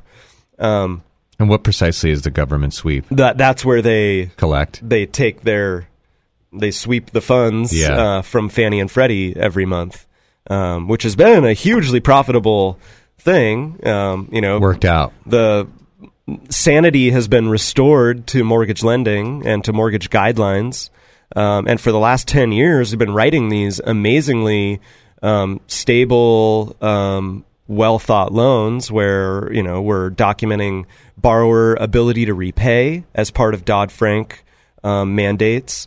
And, um, you know, some of the riskier features of mortgage guidelines have been eliminated. And now it's just, it's about good credit, full documentation, uh, document where your cash is coming from so that we know it's a, a source that makes sense. It's not an interested party that stands to profit from this transaction. Um, That's right. So it's just these, you know, these are great loans and and 99% of the loans in the Oh last gosh, 10 years have been totally fixed performing. rate uh 30 year fixed loans. So they're just 95 to 98% are performing. yeah. It's great. So it's just this is this is the type of housing finance that we want. It's it's safe. It um, weathers the test of time. The problem in the last cycle came when Alt A and subprime or non prime or whatever you know catchy new name they gave it um, became such a dominant share of the mortgage market. It, it got up to as high as forty percent of all mortgages were essentially a subprime mortgage, Mhm. low credit, high LTV, um, high high loan to value ratios. Yep. Um, you know, minimum uh, periods skin of time out of out of major credit draws, Yeah. no skin in the game from the borrower. Um, so just really, I mean, layers and layers of risk. Um, today, we're starting to see a rebrand of what's essentially the subprime mortgage market. Um, you know, just inch its way back into housing finance. Um, right now, it's it's largely bank statement uh, uh, guideline. You know, under full documentation based on bank statement Mhm. um, analysis, and it's all being branded under the term non QM. So we just talked about what QM meant. Um, QM is what through Dodd Frank we determined were the safe mortgages. Um, and now non QM are the mortgages that are a little less safe, a little more risky. Any uh, bank that wants to participate in this side of the mortgage market, one of the things out of the Dodd Frank that makes it a little safer um, is that the banks that originate these loans have to maintain a financial stake in the loan. They can't just sell 100% of the loan, get their capital back, and then go make that same risky loan to the next borrower and not have any recourse on the previous loans that they made. Um, they are required to maintain a financial stake, which kind of puts a cap on the number of loans they can make because at some point they'll run out of capital, right? They have to maintain, I believe it's a, at least a 5% stake in those loans. Um, Right. These are the risky loans. right, the riskier Yeah. non QM loans. So that, you know, kind of So there's more likelihood that, that, that those would fail or the error, the margin of error because of the type of underwriting is there. Right, it's looser looser guidelines. You know, the the guidelines today will allow for credit scores down to 500. Mm. They'll allow for uh, one day out of major derogatory credit events, so your Right. bankruptcies, foreclosures, short sales.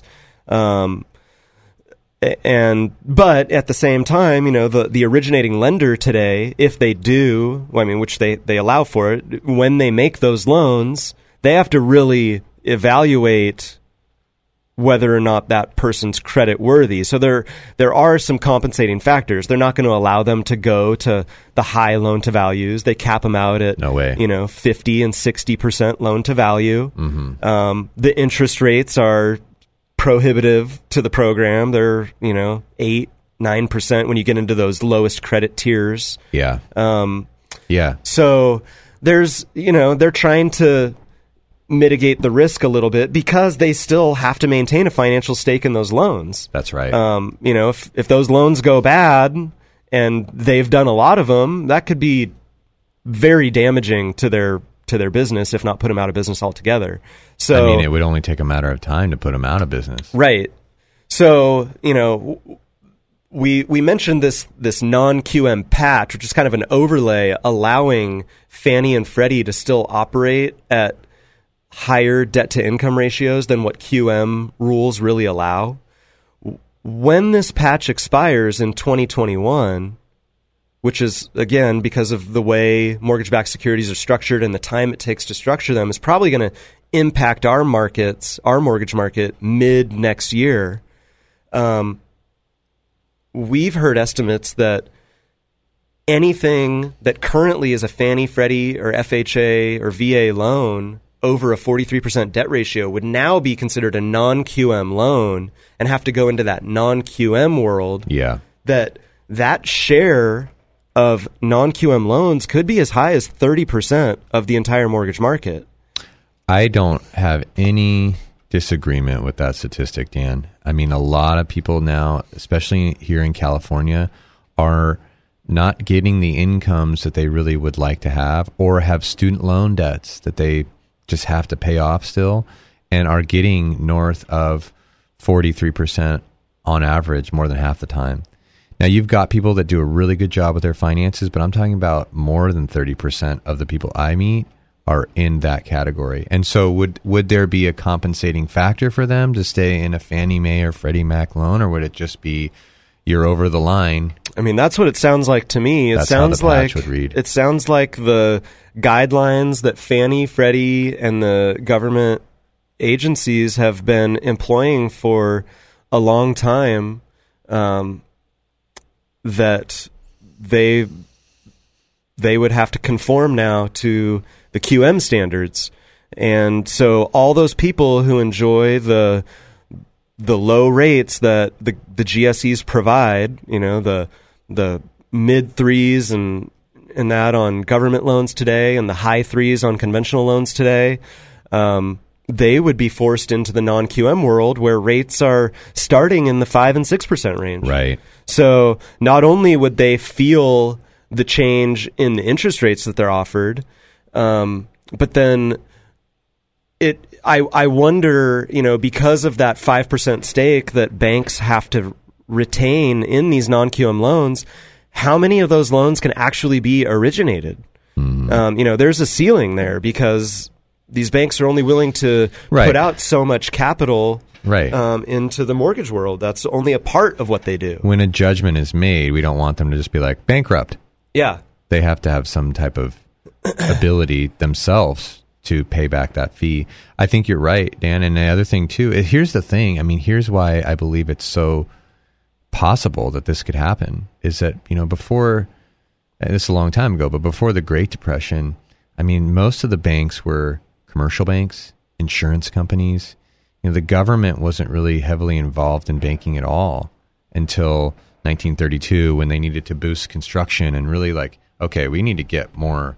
more Well, and they wanted to provide stability and predictability to uh, the average Joe's ability to obtain a mortgage and, and retain a mortgage through good times and bad.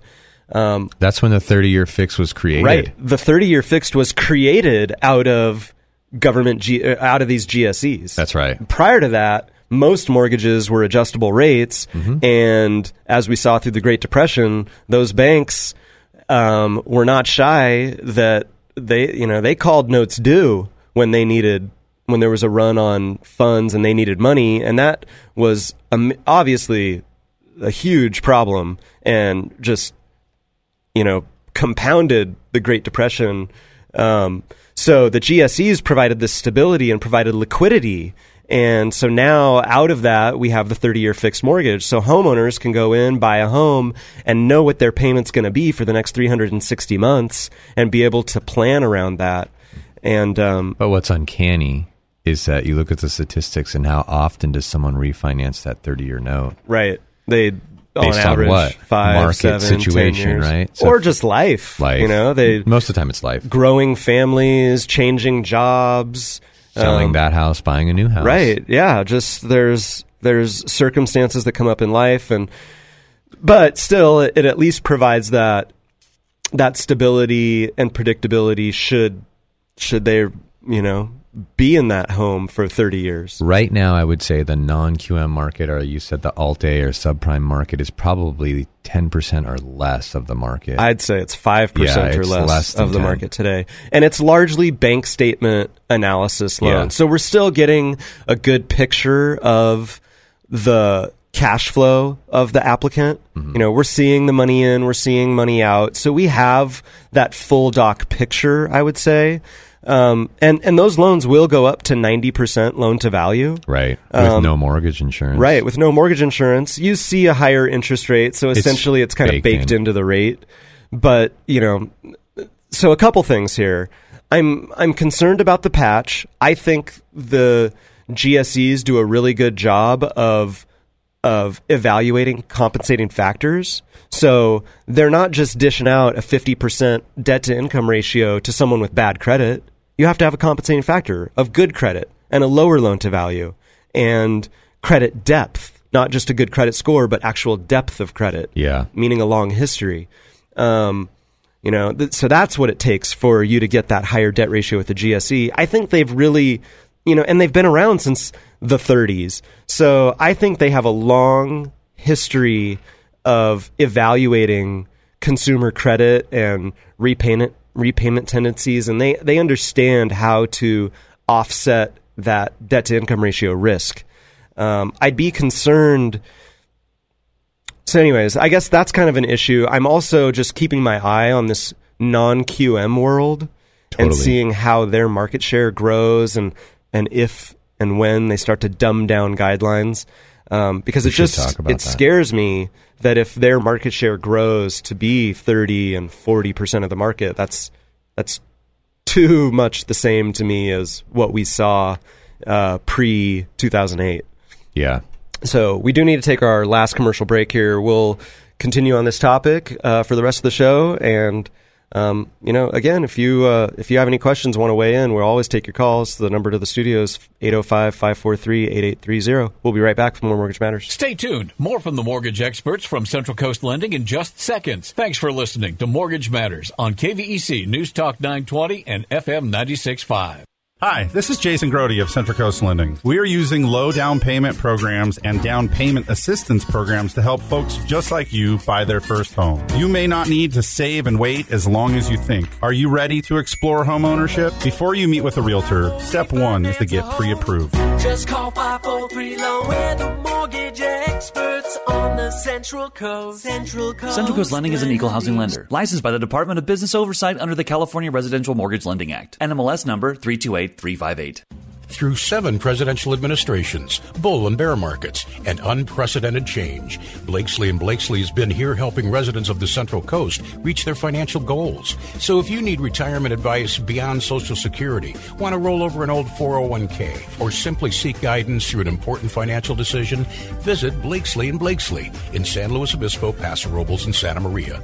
Blakesley and Blakesley for the service you deserve and the advice you trust. Member FINRA and SIPC. Bye. Hey, Brian from AM Sun Solar here. Did you know that if you own a home and have an electric bill, you could miss out on the full 30% solar tax credit this year if you don't act fast? The full 30% tax credit lowers after this year, so you're going to miss out on cash and time is running out. Call AM Sun Solar today to see if your home qualifies for the full 30% solar tax credit. Get your free solar consultation before it's too late. We are already filling up our installation schedule to get the tax credit, so call AM Sun Solar today at 805 7 772 6786 or visit us at amsunsolar.com. AM Sun Solar is located in Paso Robles, so you know you're working with a local company that has the best equipment and a 20% longer workmanship warranty than anyone else in the area. Call us today at 805 772 6786 or visit amsunsolar.com to see if your home qualifies for a solar energy system and the full 30% solar tax credit. That's 805 772 6786 In the heart of wine country, in Templeton, home to one of the top school districts, you can own a brand new, beautiful home, not a condo, a home, built by the best, starting for less than $500,000. Introducing Vineyard Creek from Coastal Community Builders, who've been shaping our community for 30 years. Right now, Vineyard Creek, just off Las Tablas Road in Templeton, has plenty of homes to choose from. But with prices starting below $500,000, homes are selling fast. Visit coastalcommunitybuilders.com today.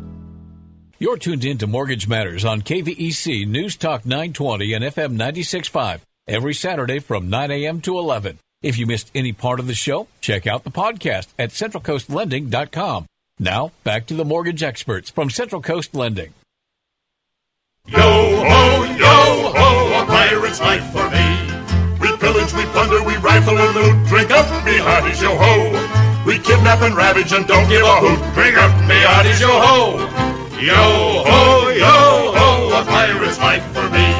We extort, we pilfer, we I'm already looking for my Drink up, me hearties, looking forward to the trip back. Yeah, I gotta go back 30 Now I'm hooked. No, no, no. We're not waiting 30 Yo minutes. ho, yo ho, a pirate's life You didn't get We kindle and you didn't get and Soarin' in. You have to go back and do I. Soarin' now. I got to do it. Yeah. Got to do it. Yeah. So there it is. There's the excuse. There's well, not the excuse. The reason. Well, and I need, you know, they're working on that new Star Wars ride. When that thing comes out, Got it. I'm there. Yeah. yeah. See There. there. Yeah. With or without the kids. Doesn't even matter. We know, Dan. we know. Uh, gosh, write it off as a business expense. Somewhere. Right. It's company morale. That's the category. Except for no one else in the morale. company went. I provide a lot of morale to the company. Yeah. I come back right. with the morale. Yeah. Uh, Alrighty. Thinking. That's right. All I'll right. be in Big Sur. Okay. That's my morale. There you go. That's a Uh, good place too. I could turn this uh, around because the video is still going, and down you could feel like you're on the Pirates of the Caribbean. Wow, that's so good. Good ride. Good ride. Um, all right. Well, we're just gonna keep on cruising on this topic. In fact, in uh, in two weeks, we have a guest scheduled. He's uh, he's the non QM expert from one of uh, one of our investors that we sell those loans to. They're actually one of the biggest buyers in the country. That's right. Of non QM loans. They're a, a mortgage bank that is owned by PIMCO. I believe they're the largest bond trader in the world. PIMCO's huge. Yeah, Massive. They're, they're a massive bond company. Um, Paul Jones. They also uh, they're also uh, big into the non QM lending. So we're gonna have Paul from First Guaranty. First Guaranty, which is uh, one of our investors. Um, and he's and they're I mean they're ramping up like this thing's going to happen. Oh, yeah. they've got a lot of stake in this game. I mean, if for them, they don't need to do the non QM to survive. They do all types of conventional loans with us. They, they do the they're a big buyer of government Yeah, loans, government loans. FHA, VA, USDA loans. Um, they're they're a powerful company. They're not necessarily a company you've heard of. Um, they're one of those mortgage banks that are accessible t- through lenders like us. Right. Um, so uh, we're going to have that guest on in two weeks. That'll be the show that airs on the 28th, and we'll be talking. We'll have an in-depth discussion on the non-QM market and um, what those guidelines look like today, where we think that market's going. Um, it'll it'll be a good good conversation. Paul's uh, there's stuff forwards and backwards. He did a presentation for our office recently, and um, he was a great speaker. Uh, he goes yeah. all over the nation Really- talking to offices just yeah. like ours. He ca- captured everyone's attention for sure. I think what's important to add to this topic of conversation we're having or this dialogue today, Dan, is that you know it, this this product is not all bad. No, I mean for many people, if done correctly, it's it's perfect for the individual who let's just say you went through a divorce or had a really tough time in your business or in life and you had some derogatory credit issues. I mean, you can get back into the real estate market quick, whereas a conventional loan with Fannie or Freddie takes at least four years in many of the, the serious derogatories. Well, and even beyond the the negative credit stuff, it helps it helps people who are you know recently self-employed Mhm. and they've you know they've been in an industry for a long time and finally decided you know what I need to go off on my own. I'm going to remain in this industry. I have so many connections. I have s- such an That's ability right. to drive business that I'm going to do it for myself. And you know, they might be 2 years in to that job. And in in the conventional lending world, we would want to see 2 years of tax returns. And as we all know, I mean, when you start something, there's a lot of non-income producing work that needs to be done. Not only that, capital expenditure. Yeah, there's expenditures, there's just infrastructure, and so you're not necessarily making a ton of money. But year two is a whole lot better than year one. But in the conventional underwriting world, when you have a relatively new self employed venture, we need to see two years of tax returns, and we're going to do a worst case two year average. Yep. And that right there might disqualify you. Yep. In the non QM world, we're going to look at two years of bank statements, but we're going to focus on that most recent year. Mm-hmm. And we're going to We'll say, okay, trending. we see what's going on here. We see that you started your business. We see the capital expenditures in year one because we're looking at all the cash flow of those business bank statements. And now we see year two, those same expenditures aren't there, but the income is starting to flow in, and we see where you're going. Um, so it takes just a little. It, it just adds a little bit of subjectivity to the underwriting process. Yeah. and kind of helps when it when common sense matters. It still allows for some of the of the wonderful um, exceptions too, which is gift funds. You know, Mhm. like, hey, you know, I I'm a mom or dad, and I want to help my son who's gone out on his own, or his, my daughter that's gone out on her own and started this business. He doesn't have the capital. I, like you, believe in him. I'm going to give him ten percent. Sure. we can still do that. Yeah. You know, There's um there's a great section of the non QM lending world uh, for investors. That's right. So these are the folks that own that have, that make a living by owning rental residential rental property. Um, in the conventional world, you are limited um, at the loosest of guidelines. I mean, the, the core conventional product will only allow an applicant to have four finance properties. Um, there are some allowances to allow you to have up to 10 finance properties, but you're kind of limited on what you can do financing wise. You can't really do cash out on those and that kind of thing. You're just a little more limited. Yep. Um, but then if you have more than 10 finance properties, you can't get a Fannie Mae loan. So non QM fills that void. They will allow you to have unlimited financed properties. And rather than looking at, um, you know, all of your tax returns and all that, they're looking more as this particular property, this investment property, as a standalone business. Yeah. And how does this property perform cash flow wise? And as long as the property has positive cash flow, usually looking for like a one one and a quarter percent debt coverage, um, yeah. that y- you'll 125 percent. Sorry, 125 percent debt coverage. So you're you're covering your your expenses For that property. and then having a 25 percent profit on that basically for that property. So we look at that property as a P and L, and you can do that unlimited times. Um, so it's it, it fills a void that the conventional and government loan world doesn't accommodate. One of their products too is a dollar more. I mean, you can go as high as one dollar more in rent producing than what the expenditures of that one property is. And the beauty of it is they will say because you're not inside the standard conventional underwriting guidelines, they'll just look at that one property. Mhm. They're not going to look at your tax returns. They're not going to look at other properties that aren't performing. They're going to isolate the one you want to buy. And another category for non QM is is for our foreign national borrowers. So these are folks who are, you know, they they might have uh, American credit and American tax returns, but um, you know they're they're not residents, um, not per, you know uh, American citizens. Um, they are um, you know, we might be looking. Sometimes we'll look at foreign tax returns, um, or or foreign credit. I mean, it, it kind of depends. You get real different scenarios there, but we can allow those people to buy as well, where the conventional world just doesn't allow for them. You know, they're because they're not um, citizens and they can't remain here throughout the year. You know, they have to buy second home properties. But um, those are that there's a another financing void that's filled through this non QM space. So it's not just that non QM is the new subprime, you know, providing financing to the undeserving, you know, credit challenged people. That's not what non QM is all about. There's there's several different sections. In fact, I look at non QM as four different categories of borrowers.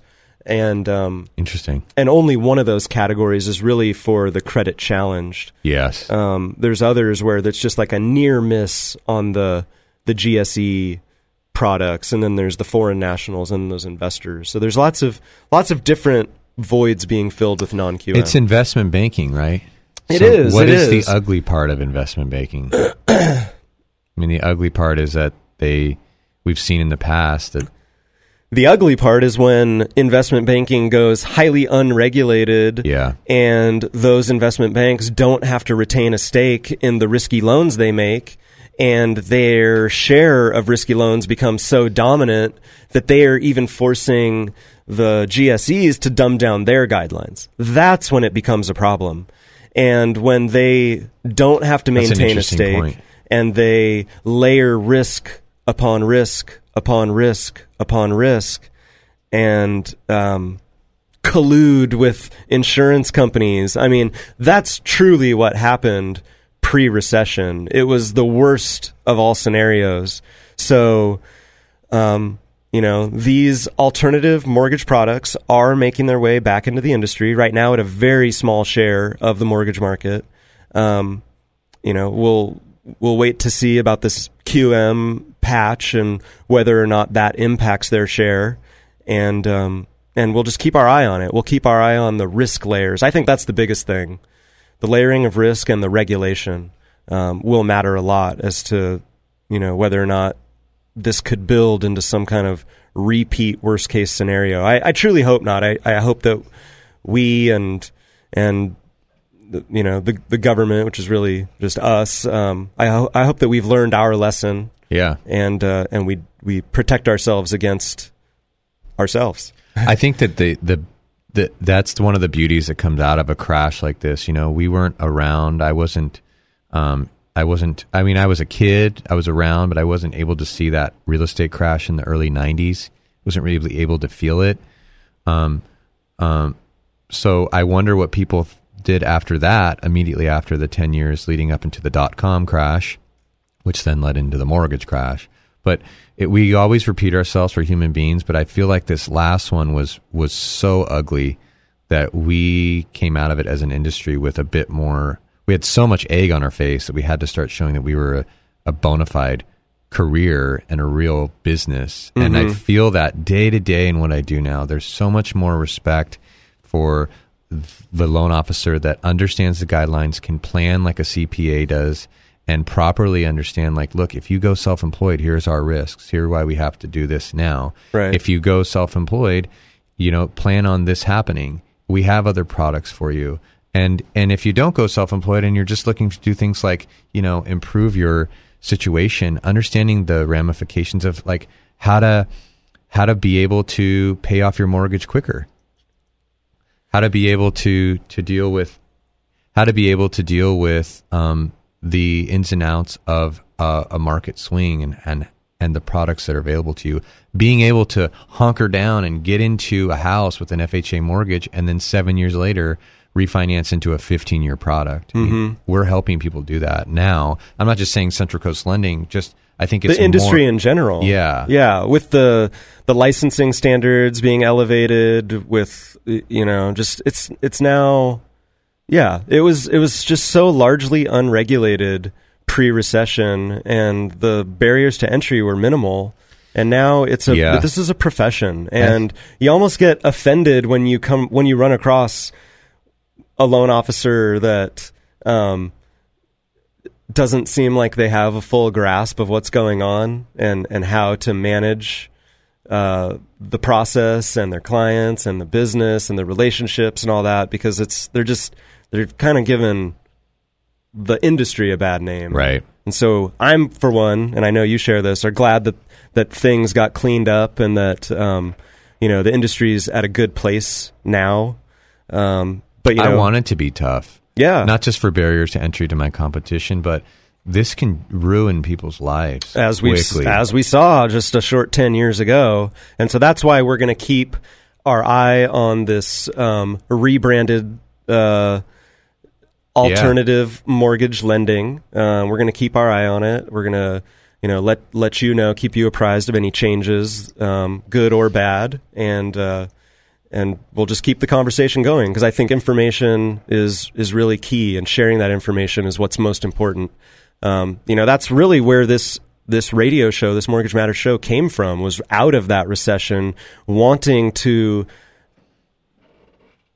let others know what we know about what's going on in our industry because you're not involved in it day to day. Yeah. and and we are obviously. We have our heads down. We're we're in it every day. We we see every little change real time and we want to share that with you so that you can make informed decisions. Buying a home refinancing a home whatever you do with your home it's generally the largest financial transaction of your life and it's important to have all the information that you can to make smart decisions so that's why we're here every weekend um, with you guys and we hope you enjoy the show uh, we are nearing the end here. We are. It's uh, still beautiful outside, so I'm looking forward to uh, getting Going back out to there. Disneyland? Uh, I'll I'll do that in my in my dreams. Um, but I do want to remind you that Central Coast Lending has offices all around the county. Uh, we're in the North County. We're in SLO. We're out on the coast. Um, we're here to help you, whatever your needs might be. Whether it's buying your first home, buying investment property, uh, needing to do a refinance, um, needing to pull cash out to consolidate debt, whatever it is, we have all the loan products available. We have the mortgage experts willing to help you. Um, it's a low pressure environment. You can start the application process online or over the phone. Our website is centralcoastlending.com. Our phone number is 805 543 loan. That's 805 543 5626. Um, there's great information on how to start the loan process. Um, like I said, it's low pressure. Um, our people want to help you, and we'll work at your pace, and we'll give you the help you need. So, Absolutely. hope you all enjoy this wonderful weather and get out there and uh, do something fun with the family. We will be back next week with another live edition of Mortgage Matters, so we hope you join us. Have a great weekend, everybody.